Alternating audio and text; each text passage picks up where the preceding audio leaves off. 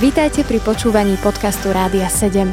Naším vysielaním reagujeme na potreby ľudí v duchovnej, duševnej aj fyzickej oblasti. Cez ETR Rádia 7 chceme odrážať vzťah s Bohom v praktickom živote. Milí poslucháči, v dnešnej poradni pre mladých na Rádiu 7 vás opäť zdraví Monika. Dnešným hostom bude Patrik Korbela, s ktorým sme sa rozprávali už pred nejakým časom na tému milosť. Dnes budeme opäť rozprávať o téme milosti, avšak trochu z iného pohľadu budeme rozoberať milosť v našich medziľudských vzťahoch.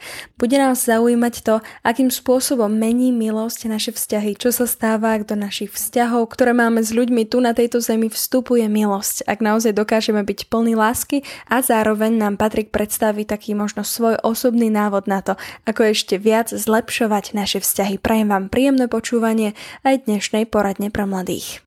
Práve príbeh, ktorý hovorí pán Ježiš, teda aj v Evangeliu podľa Matúša v 18. kapitole, tam je jasne napísané to, že pán Boh je ten kráľ, teda on je pripodobnený ku kráľovi, ktorý odpustil svojmu sluhovi. Sluha ale, a obrovský dlh, ale sluha nebol ochotný odpustiť ten maličký dlh svojmu nejakému menšiemu sluhovi alebo spolusluhovi.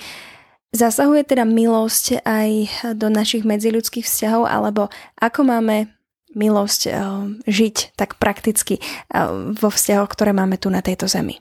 Myslím si, že na, na túto otázku sa mi najviac hodí, dá sa povedať, že citát Charlesa Spurgeona a rád by som ho prečítal. Je to trošku dlhší citát, ale veľmi vystihuje práve túto otázku veľmi prakticky. Ten, kto rastie v milosti vie, že nie je ničím iným ako prachom. A preto neočakáva, že ostatní kresťania budú iní, prehliada desiatky, desiatky tisíc ich chýb, pretože vie, že Boh prehliada stovky tisíc jeho vlastných chýb. Neočakáva dokonalosť v ľuďoch a preto nie je sklamaný, keď ju tam nenájde. Viem, že my, ktorí sme len začiatočníkmi v milosti, si často myslíme, že sme kvalifikovaní k tomu, aby sme zreformovali kresťanskú církev. Ťaháme ju pred seba, rýchlo ju odsudzujeme, ale keď o čo si viacej dospejeme, verím, že hoci nebudeme viacej tolerovať zlo, Budeme viac tolerantní k chybám iných a budeme mať viac nádeje pre Boží ľud a určite budeme menej arogantní v našej kritike. Myslím si, že toto dokonale vystihuje naozaj to, ako to by malo vyzerať v živote kresťana. Hej, že tá, to pochopenie pre chyby iných, pre hriechy iných, hej, to pochopenie, že sme všetci na rovnakej lodi, že nikto z nás není, možno, že ja som lepší v, jednom, v jednej veci, ale môj brat, sestra sú zase v druhej veci lepšie, ktoré ja nie som. Takže keď sa na to pozrieme globálne, proste vidíme všetky aspekty života veriaceho alebo aj neveriaceho, tak proste nič nás nerozdeluje alebo nič nás neoddeluje od tých druhých alebo nás nevyvyšuje, lebo sme každý rovnaký a, a tým pádom, že každý z nás prijal túto milosť od Boha a bolo nám odpustené a je nám odpustené každý deň. Sú nám odpustené naše previnenia, naše chyby, naše hriechy. Toto by nás malo ťahať k tomu pochopeniu tých ostatných, pochopeniu chybám iných a zároveň také tolerancii um, v láske hej, medzi nami. A o to vlastne Ježiš stále rozprával, že proste najdôležitejšie je, aby sme sa milovali. Lebo podľa, jeho, podľa tej lásky, ktoré je medzi nami, spozna tento svet, že sme jeho učeníkmi. E, takže ako inak by sme dokázali raz v láske, keď nie vtedy, že si budeme vedieť schopný prejaviť milosť. Takýto pohľad na medziľudské vzťahy alebo na, na milosť, ale asi si nemal vždy. A keď e, si spoznal Pána Ježiša aj možno tieto veci, o ktorých hovoríš, čo to zmenilo v tvojich medziľudských vzťahoch? Nastala nejaká zmena, či už medzi bratmi a sestrami, alebo aj e, v tvojom pohľade na ľudí, ktorí nepoznajú Pána Ježiša Krista? Keď je človek niekde nový, alebo či už je to spoločenstvo, skupinka, alebo nejaké nové vzťahy, alebo keď človek aj sa zalúbi a má vzťah, tak je to na začiatku vždy veľmi pekné. A vidí, človek vidí to, to svetlo, to, to niečo také naozaj, kde sa cíti dobre, kde proste vníma požehnanie lásku, ako, ako už si to človek vie, vie predstaviť, ale vždy časom sa odhľada, sa, sa odkrývajú chyby, vždy časom sa mm, začne spoznávať človek aj tých ostatných začne spoznávať a zistí, že není všetko také rúžové, ako, ako sa zdá. A v zboroch je to absolútne samozrejme by som povedal, pretože takú zmesku ľudí, ako majú kresťania v zboroch, fakt ťažko kde inde nájsť. Takže ja keď som si keď som bol prvýkrát tak konfrontovaný na mládežiach, bol som konfrontovaný vlastne s doma možnosťami. Prvá bola odsúdiť ostatných, ja neviem, vtedy som prežíval tak, že proste chcem naozaj živo chváliť pána a odsudzoval som ostatných, že, že toho nie sú schopní tak, ako to robím ja. Hej, takže prvé sklamanie, že nie sú dokonali vo svojich, ako písa, hej, že to sklamanie, že nie sú dokonali v tom, čo robia, alebo v tom, um, ako si to ja predstavujem, alebo ako sa ja prežívam. Lebo som mal ako si očakávania na, na nich, hej, proste a, a takže, takže to prvé také sklamanie prišli veľmi skoro, hej, a to bolo vlastne, kde som už zistil, že že odsudzujem ľudí a že ako keby sa vyvyšujem nad niekoho. Potom časom som zistil, že je tu aj druhá možnosť. Vidieť tie chyby, vidieť tie nedostatky, ale rozhodnúť sa naozaj preto, pre to druhé, pre to, čo vidí Boh, pre ten potenciál, pre tie možnosti, ktoré tam ešte sú, ktoré sú skryté. Vidieť tí ľudí ako, ako, ako fakt také nádoby, ktoré sú ešte formované, tak ako aj ja a naozaj tak vidieť to z toho iného pohľadu, neodsudzovať, ale práve že budovať, nelámať, ale, ale spájať.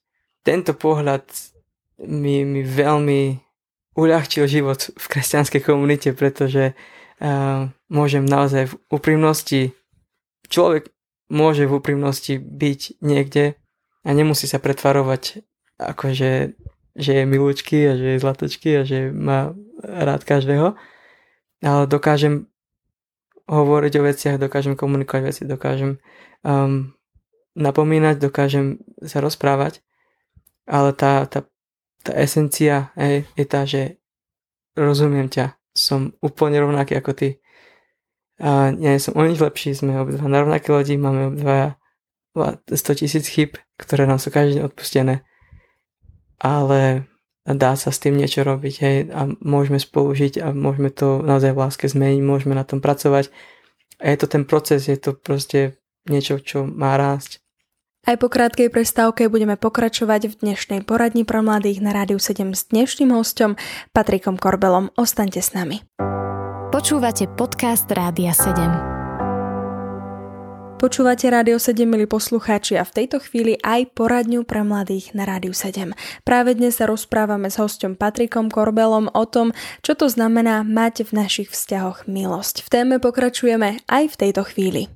A ty si spomínal aj to napomínanie a toto už sú také tie možno menej príjemné uh, veci v našich vzťahoch. Mm.